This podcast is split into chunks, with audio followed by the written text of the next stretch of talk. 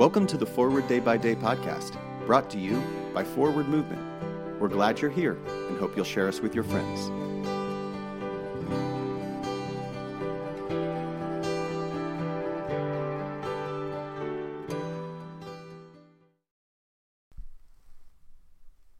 Today is Friday, June 3rd. Today the Church commemorates the feast of the martyrs of Uganda. Our scripture today is from the prophet Jeremiah, chapter 31, verse 33. But this is the covenant that I will make with the house of Israel after those days, says the Lord. I will put my law within them, and I will write it on their hearts, and I will be their God, and they shall be my people.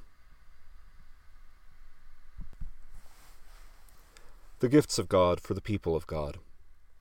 In many churches, these words form the invitation to come forward for communion. It is a phrase so familiar that it can go unexamined. Just what does it mean to be the people of God? As Christians, baptism is the way we enter into the household of God, but that is just the beginning of the journey of faith. Engaging in practices of prayer, worship, scripture study, generosity, service, and mutual encouragement, we deepen our relationship with Jesus. And Jesus, in turn, transforms us. Over time, we become a people so steeped in God's Word, including the Word made flesh, that it becomes part of us, written on our hearts. A church full of people so well formed in their faith can hardly fail in its mission, as the Catechism says to restore all people to unity with God and each other in Christ. Pray for the Diocese of Luweero, Uganda. Moving forward, spend some time this month reading the Catechism, which starts on page 843 of the Book of Common Prayer. It is an excellent starting point for discussion about how we should live as followers of Christ. I'm Brendan O'Sullivan Hale, author of this month's Forward Day by Day Meditations. A general thanksgiving. Let us pray. Almighty God, Father of all mercies, we, your unworthy servants, give you humble thanks for all your goodness and loving kindness to us and to all whom you have made.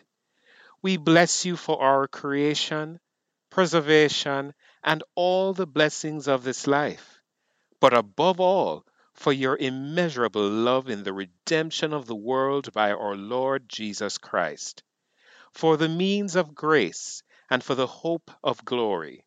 And we pray, give us such an awareness of your mercies that with truly thankful hearts we may show forth your praise, not only with our lips, but in our lives by giving up ourselves to your service and by walking before you in holiness and righteousness all our days.